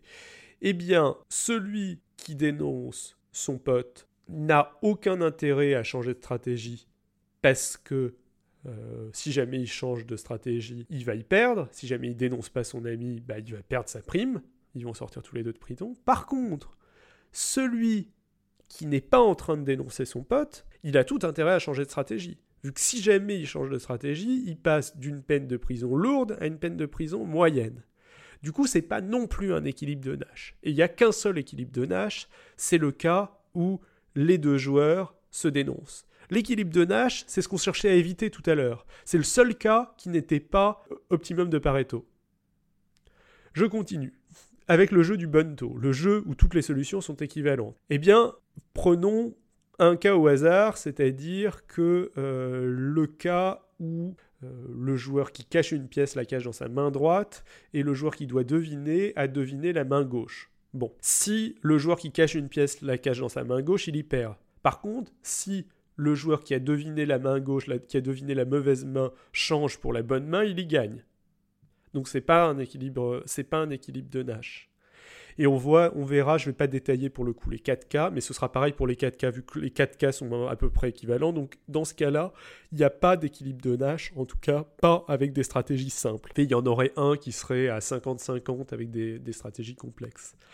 Mais ce sera pour une autre fois. Le jeu des voitures, ou le jeu de la poule mouillée, ou le jeu de l'équilibre nucléaire. Bon, le cas où euh, les deux joueurs ne partent pas c'est pas un équilibre de Nash. Pourquoi est-ce que c'est pas un équilibre de Nash? Parce que si il y en a un qui décide de partir unilatéralement et que l'autre ne change pas sa stratégie, eh bien, en changeant sa stratégie, hop, il gagne le pari et donc il améliore, euh, il améliore son score. Donc c'est pas un équilibre de Nash. À l'inverse, euh, le cas où euh, pas forcément à l'inverse d'ailleurs, euh, le cas où les deux adoptent la même stratégie de sauter dans le vide, où les deux meurent. Bon. Bah là, si jamais il y en a un qui change sa stratégie et qui décide de pas sauter dans le vide, eh bien il perd. mais perdre, c'est toujours mieux que mourir. Donc il y gagne. Et l'autre, il gagne encore plus, vu que non seulement il meurt pas, mais en plus il gagne. Donc c'est pas un équilibre de Nash. On peut on peut changer sa stratégie et gagner. Par contre, si on est dans l'un des cas où un part tandis que l'autre ne part pas, eh bien celui qui part, ben, il n'a pas intérêt à ne pas partir, vu que là il est en train de gagner, si jamais il part pas, c'est l'égalité. Et celui qui part pas, il n'a pas intérêt à partir, parce que si jamais il part, eh bien ils vont sauter tous les deux dans le vide et ils vont mourir tous les deux. Ça, c'est l'équilibre de la terreur euh, nucléaire. C'est-à-dire que l'idée derrière, c'est que celui qui parle le plus fort et celui qui a l'air le plus, menaçant euh, fait peur à l'autre et empêche l'autre de parler trop fort parce qu'il veut pas entrer dans un cycle euh, qui va déboucher sur une guerre nucléaire. C'est peut-être un petit peu la stratégie de la Corée du Nord, par exemple. Parler très fort pour effrayer les autres en disant attention je suis fou je sais pas ce que je peux faire euh, là je me sens pas euh, je vais la sortir ma bombe euh, etc et donner l'impression qu'on est le plus fou possible et le plus prêt à aller jusqu'au bout bah ça aboutit à, calmer les autres parce qu'ils n'ont pas du tout envie d'être forcés à eux aussi aller jusqu'au bout et aller jusqu'à la, destruction mutuelle. Aller jusqu'au bout, ça va tant que tant qu'on n'est pas suivi. Bon. Enfin, le jeu de la chasse aux cerfs. Le jeu de la chasse aux cerfs, eh bien, euh, premier cas, le jeu, le cas où les deux vont aller euh, chasser le lapin. Bon, bah c'est assez simple. Si jamais il y en a un qui dévie cette stratégie et qui part chasser le cerf, au lieu d'avoir un lapin, il va avoir, au lieu d'avoir un demi-lapin, il va avoir rien du tout. Donc il y perd. Euh, donc c'est équilibre de Nash. Bon. À l'inverse, si les deux joueurs sont en train de chasser le cerf et qu'ils ont chacun un demi-cerf et qu'il y en a un qui arrête de chasser le cerf, eh bien, il y perd parce que euh, il va récupérer un lapin, ce qui est moins bien qu'un demi-cerf, et l'autre il perd aussi, mais on s'en fout. C'est aussi un équilibre de nage. Par contre, le cas où il y en a un qui chasse le cerf et l'autre qui chasse le lapin, bah, si celui, désolé pour ce petit bruit, si celui qui chasse le cerf euh, change de stratégie et au lieu de chasser le cerf, se met à chasser euh, le lapin, il va y gagner vu qu'ils vont avoir tous les deux un demi-lapin, ce qui va être mieux pour lui vu que un demi-lapin c'est mieux que rien du tout. Et si celui qui chassait le lapin et qui avait un lapin pour lui tout seul change de stratégie et chasse le cerf, ils vont tous les deux chasser le cerf, ils vont avoir aussi un demi-cerf, donc ça va être aussi mieux. Donc les deux ont intérêt à changer, de stratégie, donc c'est pas du tout un équilibre de Nash. On a fait le tour de ces équilibres, et vous voyez bien que l'équilibre de Nash et l'optimum de Pareto, c'est pas du tout la même chose. On pourrait aussi parler d'optimum moyen, de stratégies euh, qui permettent euh, d'obtenir euh, en moyenne le meilleur score. Par exemple, en reprenant le cas du, du jeu du prisonnier, on va voir que si quelqu'un qui dénonce tout le temps son camarade est confronté aléatoirement à euh, des gens qui le dénoncent et qui ne le dénoncent pas, bah, en dénonçant tout le temps, il va avoir soit des primes, soit des peines de prison moyennes. Donc, en moyenne, il est entre primes et, prime, euh, euh, peines de prison moyenne. Tandis que celui qui ne va jamais dénoncer son camarade, il va alterner entre pas de prison du tout et des peines de prison fortes. Donc en moyenne, il va beaucoup moins bien réussir que celui euh, qui dénonce systématiquement. Bon, ces deux éléments, ça et euh, les équilibres de Nash dont je viens de vous parler, on va comprendre aisément que si l'on se lance dans une simulation évolutionniste, ça va être euh, les optimums locaux, en fait. C'est-à-dire que idéalement, on aimerait bien arriver à certains équilibres de Pareto, on aimerait bien arriver à des équilibres de Pareto, voire à l'équilibre de Pareto parmi les équilibres de Pareto qui permet, qui donne le meilleur bonheur moyen. C'est-à-dire qu'on préférerait euh, que nos prisonniers, bah, personne ne dénonce personne, plutôt qu'il y en ait un qui comme d'une peine de prison lourde et l'autre qui, qui euh, récupère une, prime. On a l'impression que si personne ne va en prison, c'est mieux que d'en voir un avoir une peine de prison lourde et l'autre s'en sortir avec une prime. Euh, ça, ce serait notre Mont Everest, le point qu'on cherche à atteindre. Mais on va avoir de fortes chances de rester coincé dans des optimums locaux. Et quand on est dans l'un de ces optimums locaux, quand on est dans un équilibre de Nash, on voit que euh, on imagine une population d'agents, on imagine une, euh, simulation évolutionniste, on imagine que tout ça est codé par de la génétique. Bah, si jamais on est dans une, dans une population de, de prisonniers égoïstes, que chaque prisonnier est euh, mis aléatoirement face à l'un des euh, autres prisonniers euh, de la population, sachant qu'ils sont majoritairement égoïstes, bah, le celui qui va dévier de la stratégie et qui va être moins égoïste et qui va être altruiste, bah, tout de suite il va échouer. Du coup, son comportement va pas être sélectionné, vu qu'il va échouer et que ça va réduire sa fonction de fitness. Bon. En expliquant un petit peu plus, on peut dire on peut reprendre le jeu du prisonnier et remplacer les années de prison par des points. Un prisonnier qui dénonce son petit camarade remportera 20 points, tandis que son camarade en perdra 10. Si personne ne dénonce personne, ils remporteront tous les deux 10 points. Enfin, s'ils se dénoncent l'un l'autre, ils perdront, gagneront aucun point. Si les stratégies sont équitablement réparties, la stratégie toujours dénoncée devrait donc rapporter 10 points en moyenne, tandis que la stratégie toujours coopérée ne rapportera en moyenne aucun point. En cumulant cette information et euh, celle concernant les équipes de Nash, ici situé à la double dénonciation, on se dit qu'une simulation évolutionniste a toutes les raisons de créer une population de prisonniers égoïstes. Et en effet, donc, je viens de vous répéter plusieurs fois un petit peu la même chose, mais en effet, si jamais on se lance dans une simulation euh, évolutionniste, on va obtenir assez rapidement euh, une population de prisonniers égoïstes euh, avec des prisonniers qui jouent aléatoirement avec d'autres membres de la population euh, en jeu. On obtient une population de traîtres qui se dénoncent perpétuellement. Pourtant, on arrive à avoir des stratégies altruistes. Comment est-ce qu'on arrive à avoir des stratégies altruistes? C'est en mélangeant simulation évolutionniste et théorie des jeux dans un cadre où nos prisonniers vont avoir une position géographique. Imaginons une grille remplie de personnes jouant au jeu du prisonnier avec leurs voisins et uniquement avec leurs voisins. Imaginons aussi que régulièrement, les joueurs avec les moins de points imitent les joueurs qui accumulent le plus de points dans leur entourage.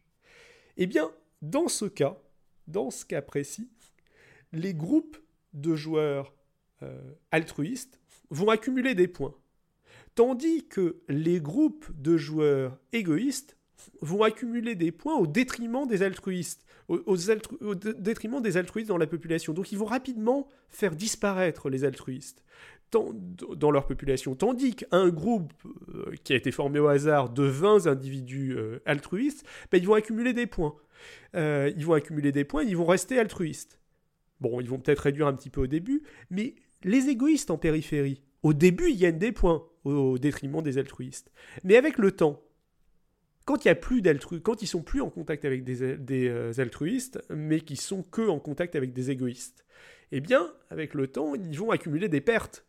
Et du coup, d'un seul coup, l'altruisme va apparaître comme étant attractif. Et on va voir des espèces de clusters, des groupes d'individus altruistes se constituer, et progressivement, au, début, on va voir massivement un génocide d'individus altruistes, et des groupes d'altruistes qui vont se former par-ci par-là, et ces groupes vont progressivement euh, grandir, et euh, on va obtenir, euh, au bout d'un moment, une population d'individus altruistes. C'est très intéressant, il y a tout un tas de, de conclusions qui ont été dérivées de ça, à la fois en économie, en étude de l'altruisme euh, en, évolution. Et je serais ravi de vous en reparler si ça vous intéresse. Et là, je vais vous laisser le cours du podcast reprendre son cours. Bon, voilà. Euh, je, euh, honnêtement, euh, ça mériterait que je l'explique plus en détail euh, une prochaine fois si vous voulez. Euh, en plus, je pense que je préparerai davantage parce que là, je me suis rendu compte, que certaines choses que je pensais expliquer assez simplement et je pensais qui étaient très claires dans mon esprit ne sont pas aussi claires que ça dans, mon esprit et ne sont pas si simples que ça à, expliquer. Donc, je, reviendrai là-dessus avec plaisir et je pense que si ça vous botte, je ferai quelque chose de, de plus clair la prochaine Mais ce qu'il faut, euh, ce qu'il faut euh, retenir, euh, c'est que pour, dans le cadre du jeu du prisonnier, voir les solutions altruistes gagner, on va avoir besoin d'une espèce de spatialité et du fait que le jeu du prisonnier soit réitéré toujours avec les mêmes personnes, pour que ces mêmes personnes puissent accumuler les gains de, du, jeu du, du, jeu du prisonnier. Et donc convaincre par élimination, faire euh, coucou notre groupe euh, qui fait du, euh, qui fait du sans arrêt, qui ne se dénonce pas sans arrêt, bah, il réussit mieux que votre groupe qui se dénonce sans arrêt et que au final les individus membres du groupe qui, qui échouent sans arrêt soient attirés par le groupe qui réussit sans arrêt et se laissent convertir. Ouais, donc euh, la stratégie qui marche pour quelques individus sur quelques générations ne sera pas forcément la même que celle qui va marcher pour une population sur, euh, sur, de nombreuses générations. Quoi. Enfin, c'est ce que je retiens de, de, de, cette conclusion. Enfin, je retiens surtout que tu vas nous faire un dossier sur la, sur la théorie des jeux. Euh, alors, il y a Pingouin qui me demande si est-ce que ce résultat ne vaut que pour les stratégies simples? Non, euh, il vaut pas que pour les stratégies simples. Et euh, je pense d'ailleurs que ça marche mieux avec des stratégies complexes, euh, parce que je pense que le, le, changement va être beaucoup plus smooth, beaucoup plus facile en fait avec des stratégies complexes qu'avec des stratégies simples. Mhm. C'est-à-dire qu'il va y avoir des groupes qui vont être semi-altruistes et le groupe qui sera un peu plus altruiste réussira mieux que le groupe qui sera, qui sera un, peu plus, un peu plus égoïste. Ok. On en reste là pour, cette fois? Euh, Oui, je pense qu'on en reste. Euh, je pense qu'on en reste là pour cette fois. Je pense que j'ai euh, significativement dépassé, non? Je vois qu'il est 21 h Ouais, ouais. Enfin, il est 21h en Irlande, il est 22h presque en Europe continentale. ouais, ouais, je crois que tu as, allègrement explosé les compteurs, mais c'est pas un souci, c'était passionnant. Ok, bah désolé d'avoir dépassé. Et bon, si, euh, si certaines thématiques abordées vous, euh, vous branchent, je redévelopperai ça avec, euh, avec plaisir. Bah, t'as le feu vert de pingouin pour la théorie des jeux. T'as le mien aussi. Ok, bah, bah merci. Et puis on enchaîne. Bah, bah, merci d'abord hein, pour, pour ce dossier, merci pour le compte rendu. Il euh... n'y a pas de souci. En, Euh, fait, tu as dû t'éclater à cette conférence. Il n'y avait que des gens comme toi, c'est ça? Euh, oui, non, c'était un plaisir. C'était très très cool. Euh, bah, moi, je suis particulièrement passionné par tout ce qui touche euh, à la vie artificielle, en fait. Donc, euh, le, ce qui m'a le plus passionné, ça va être euh, ce dont je vous ai parlé, euh, ce dont je vous ai parlé, bah, un petit, un petit peu au début. Enfin, la théorie des jeux, c'est moins mon, c'est moins mon domaine. La Ouais. génération de cartes de Starcraft 2, c'est moins mon domaine aussi. Mais j'ai aussi grandement apprécié le, le passage sur la théorie des jeux et le passage sur la génération de, de cartes de StarCraft 2, mais je, je suis, je suis comme vous quand, quand, je, quand je vois ça. Je ne je, je- je suis pas particulièrement familier avec le, domaine avant d'écouter euh, avant d'écouter ça.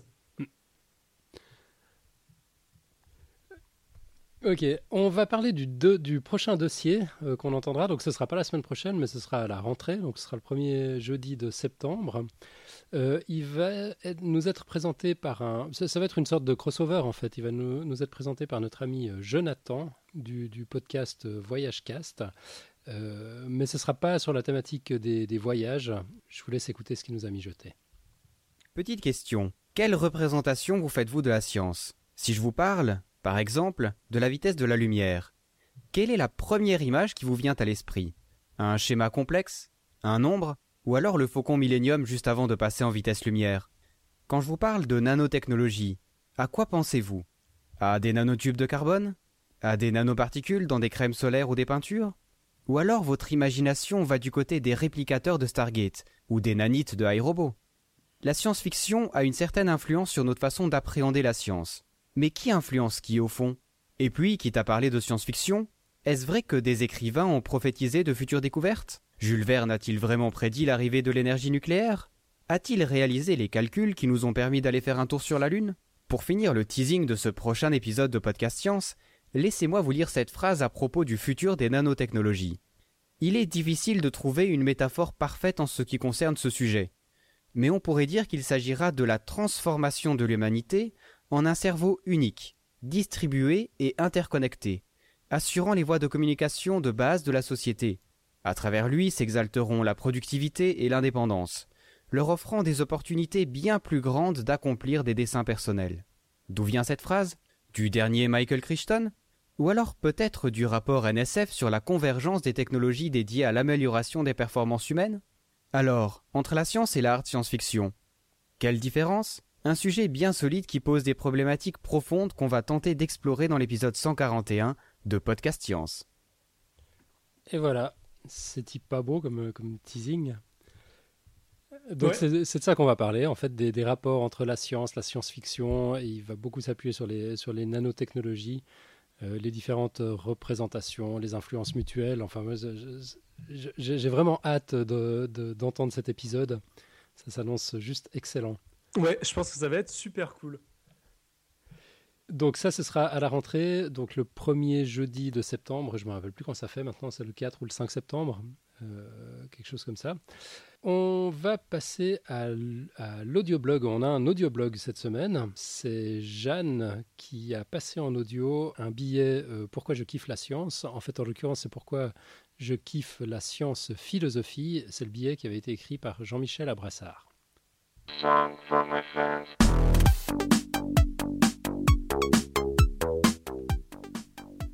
Pourquoi je kiffe la science-philosophie Par Jean-Michel Abrassard sur le blog Scepticisme scientifique.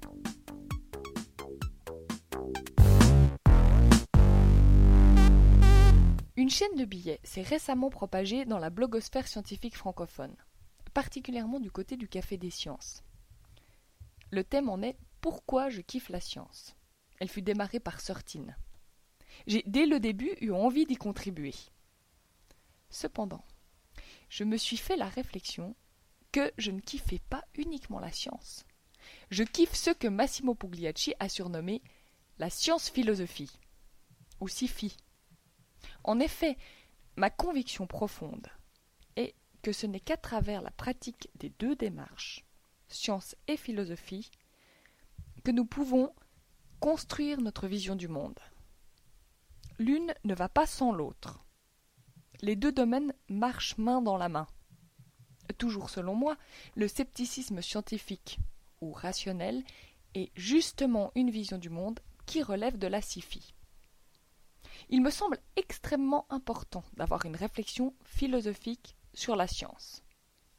Par exemple, des principes comme le rasoir d'Occam sont utilisés par les scientifiques, mais sont de nature éminemment philosophique.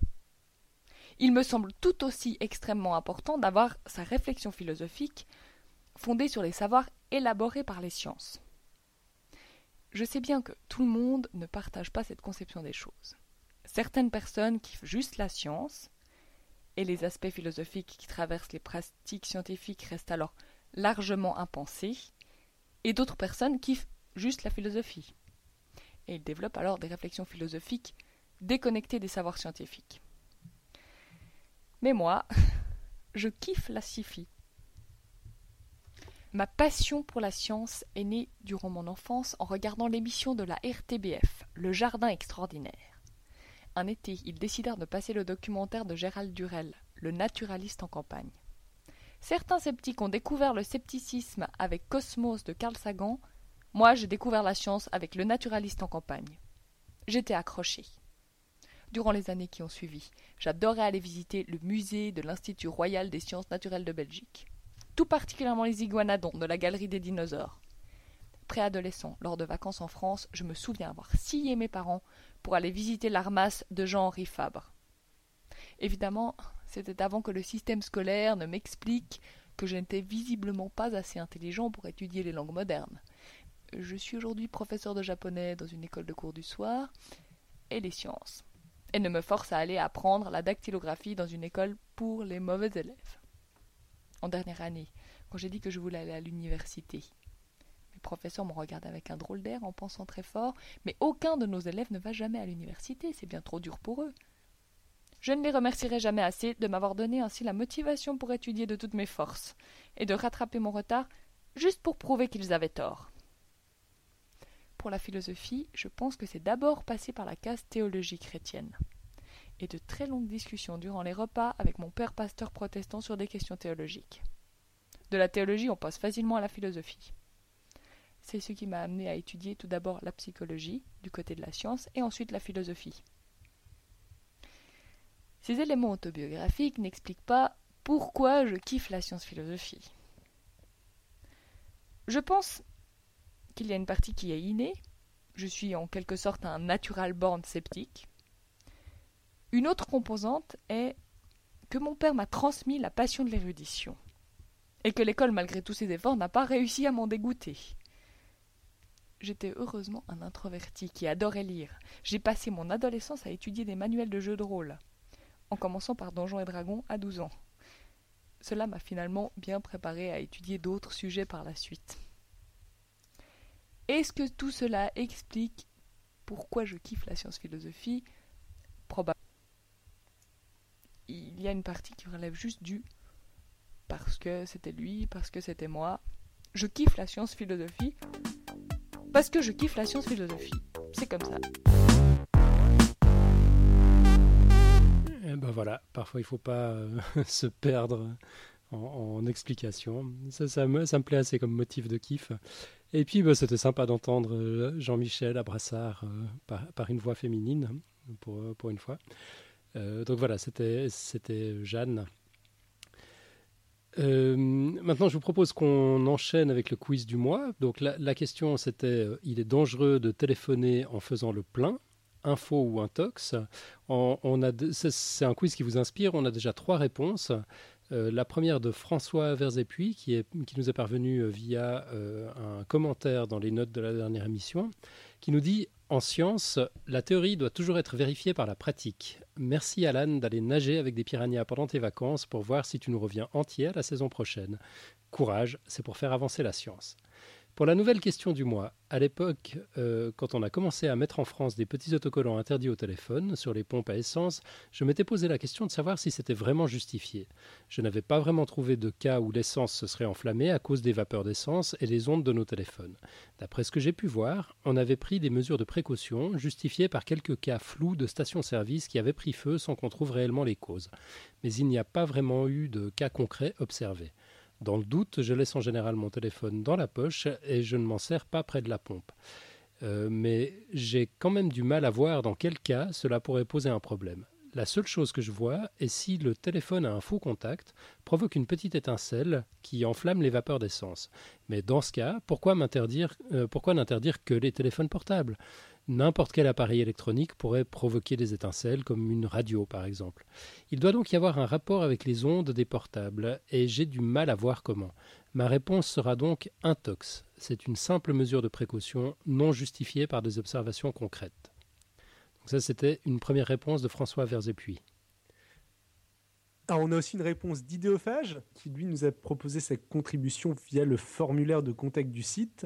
Bonjour, je crois que c'est vrai. C'est dangereux d'appeler une station-service. Je crois avoir entendu une anecdote comme ça, mais je ne suis pas certain de la justesse de l'info. Donc c'est beaucoup plus bref.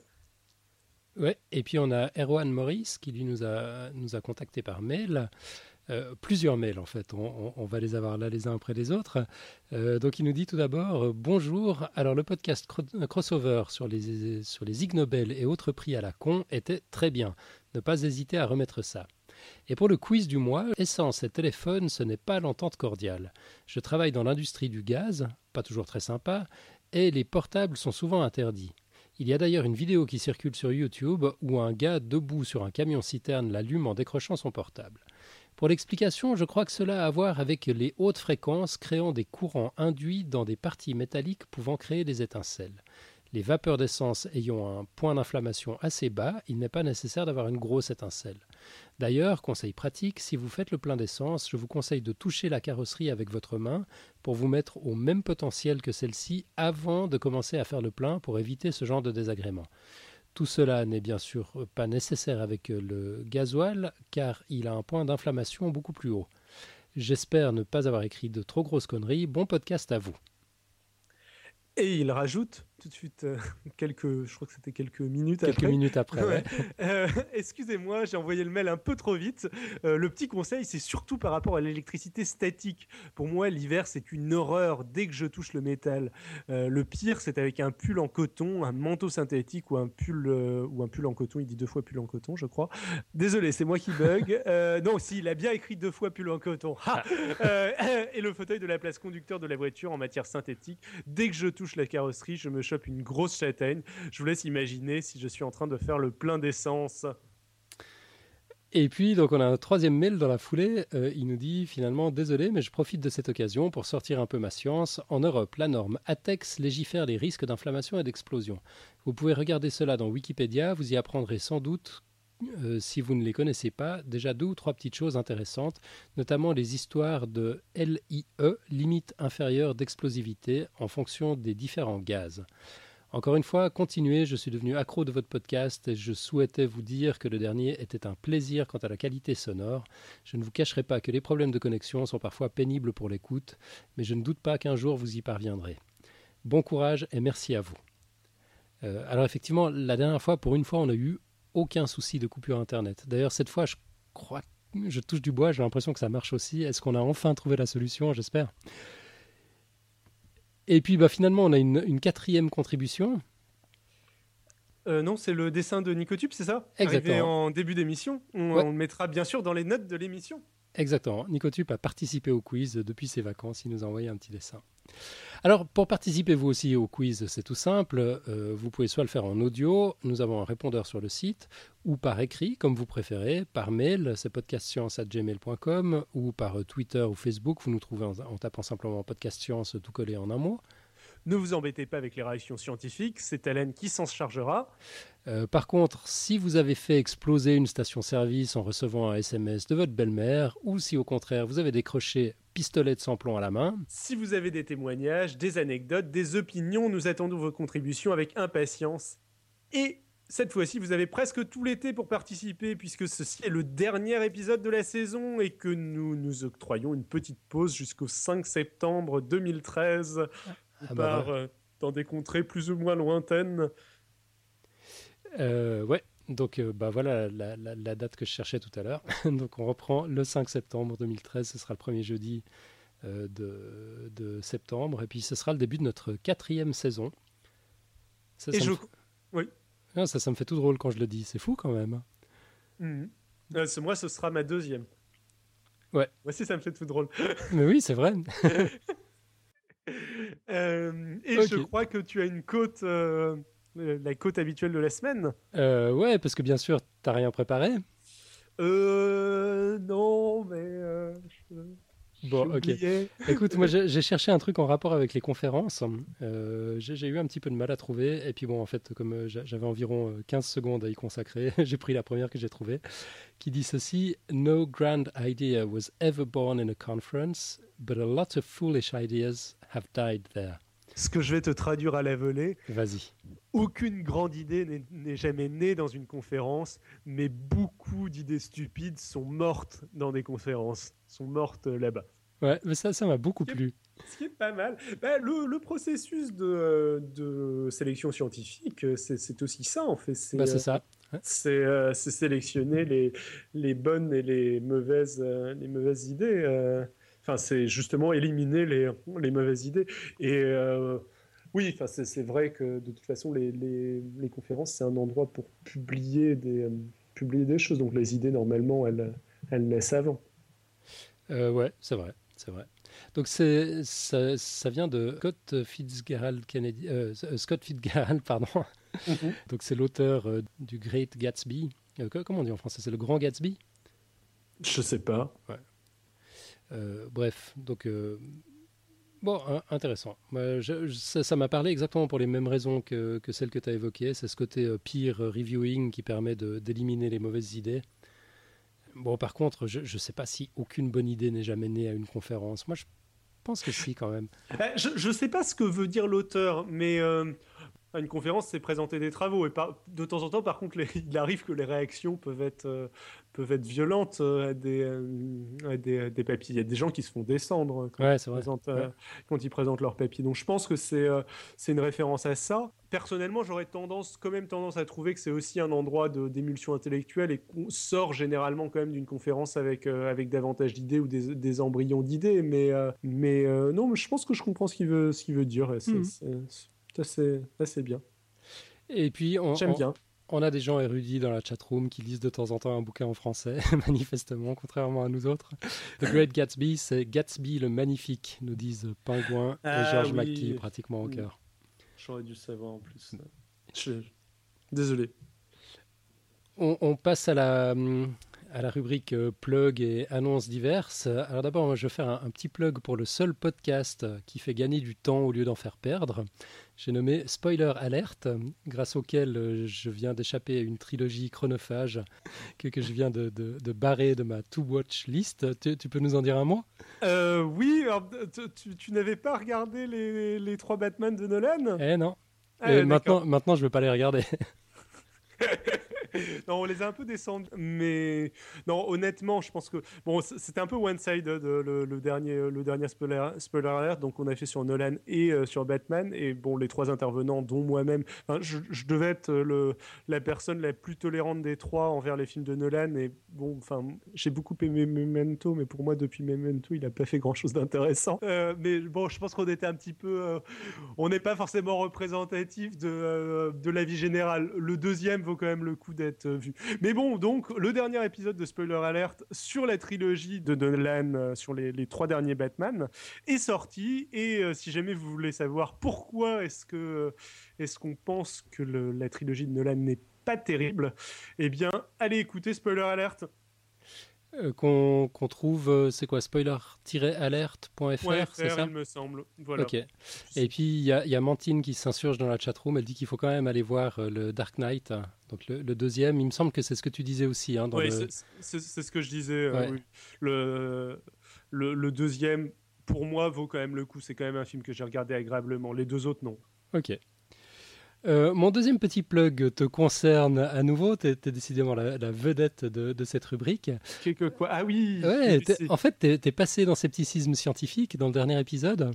Tout à fait. Euh, je discutais avec euh, Jean-Michel Labrassard d'un sujet que j'avais déjà abordé dans le podcast Science, à savoir les rêves lucides. Mhm. donc on a fait ça de manière plus euh, conversation, en... c'était peut-être un peu plus euh, anecdote. Enfin, il y avait y a eu un certain nombre d'anecdotes et plus débat que ce qu'on avait fait euh, que ce qu'on avait fait dans Podcast Science où j'avais plus présenté l'historique, etc. Donc l'approche est un petit peu différente, la, thématique est, la même.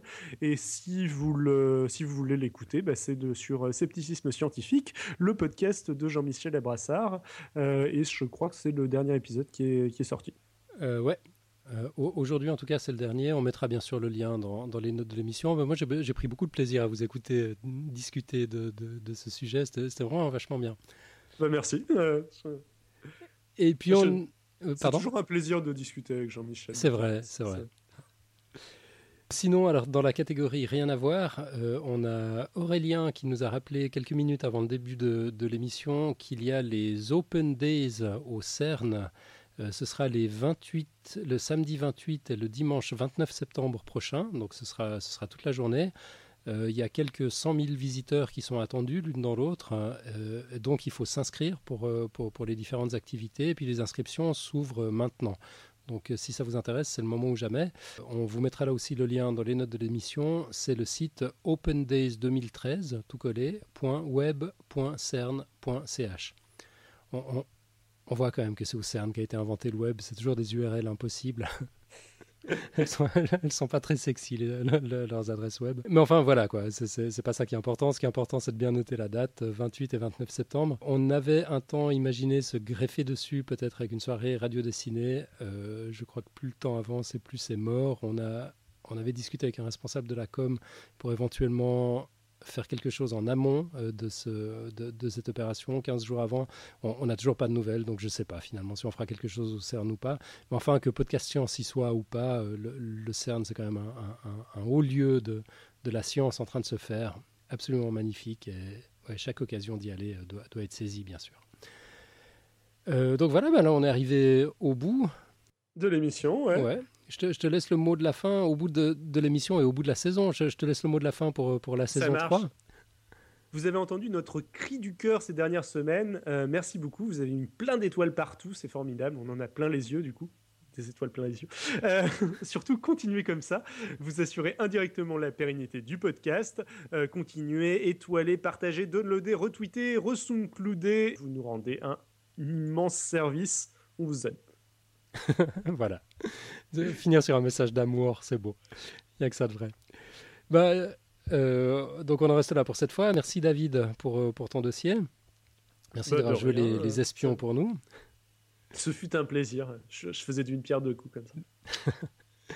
Merci à, Jeanne et à Jean-Michel Abrassard pour leur contribution euh, dans, la rubrique euh, le, blog audio. Euh, merci à Brive, une fois encore, qui met à disposition le studio dans lequel je me trouve maintenant. Et puis c'est vrai que c'est la deuxième fois, puis c'est la deuxième fois qu'on n'a pas de problème de son ni de connexion Internet. Je commence à me dire qu'il y, a un lien. Donc si jamais vous pouvez trouver des informations sur Brive sur le site brive.com. Merci à la chatroom, aux poditeurs fidèles qui nous supportent euh, depuis, depuis une saison de plus. Et puis, bah, rendez-vous le 5 septembre pour la saison 4 avec un programme qui déchire. On aura tout plein d'invités, tous plus passionnants les uns que les autres. Euh, je, me réjouis beaucoup de, cette saison à venir et j'ai hâte d'y être. D'ici là, ben, un très bel été à toutes et à tous. À bientôt. Ciao, ciao. Ciao à tous.